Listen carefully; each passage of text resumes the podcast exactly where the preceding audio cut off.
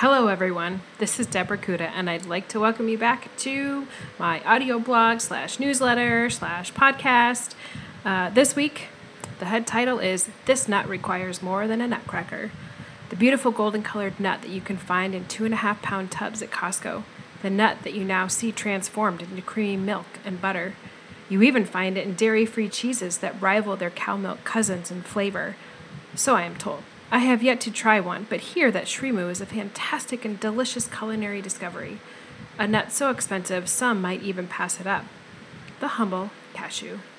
There is good reason for the high price tag, and here is how I know. We are cashew farmers. About four years ago, we purchased land here in Benin and planted cashew trees, Anacardium occidental, on it. We are now starting to reap the benefits of that endeavor. Flowers started developing on our little four year old trees in late December, early January, and now we are seeing the fruits of their labor. No pun intended. I know you are probably thinking, hold up, cashews grow on trees? Yep, they sure do. Cashews are found at the bottom of what looks like an upside down pear known as the cashew apple. The apple, aka a false fruit, is edible and you can eat it straight from the tree, sucking the sweet but very dry juice right out of it.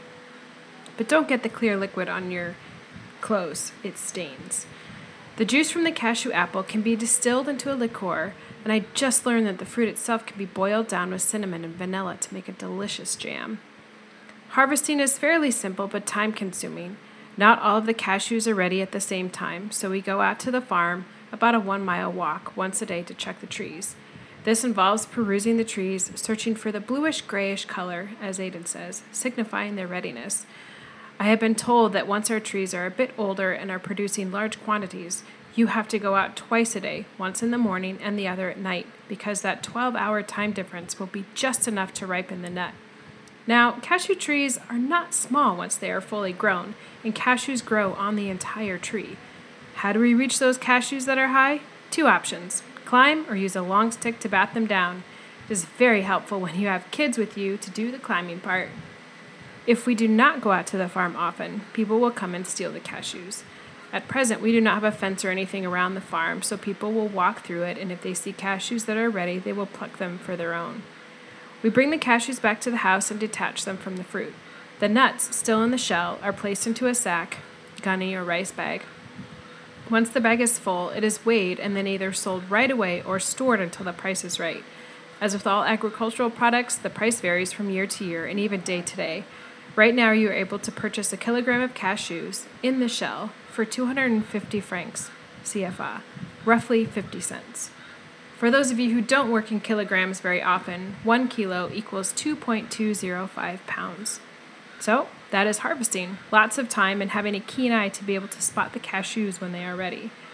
And this is where we say goodbye to our cashews. We will sell them and they will travel to a factory where the complicated process begins of extracting the cashew nut or kernel from the shell. Here is a video by Peace Corps volunteers in Ghana at a small cashew processing facility where everything is done by hand. You can find the link in the actual newsletter. Please note, cashews are surrounded by a membrane that contains a toxin similar to poison ivy, so never stick a cashew nut still in the shell in your mouth. When I was in Peace Corps, another volunteer did just this and she ended up with blisters all over her lips. Sometimes you have to learn the lesson the hard way, I guess.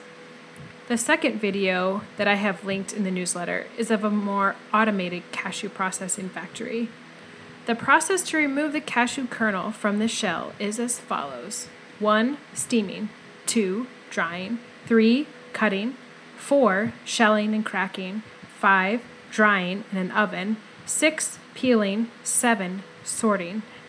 You can see that a simple nutcracker won't work for this nut. I hope that you are beginning to see why this delicious nut is so expensive.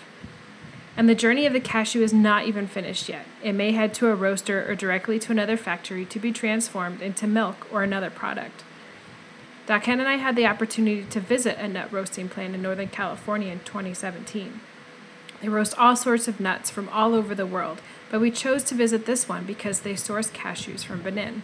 In fact, the plant we visited supplies Costco with its cashew nuts. I took a photo of a cashew container from Costco before we left, and you can see Benin is actually on there now. Pretty amazing, really.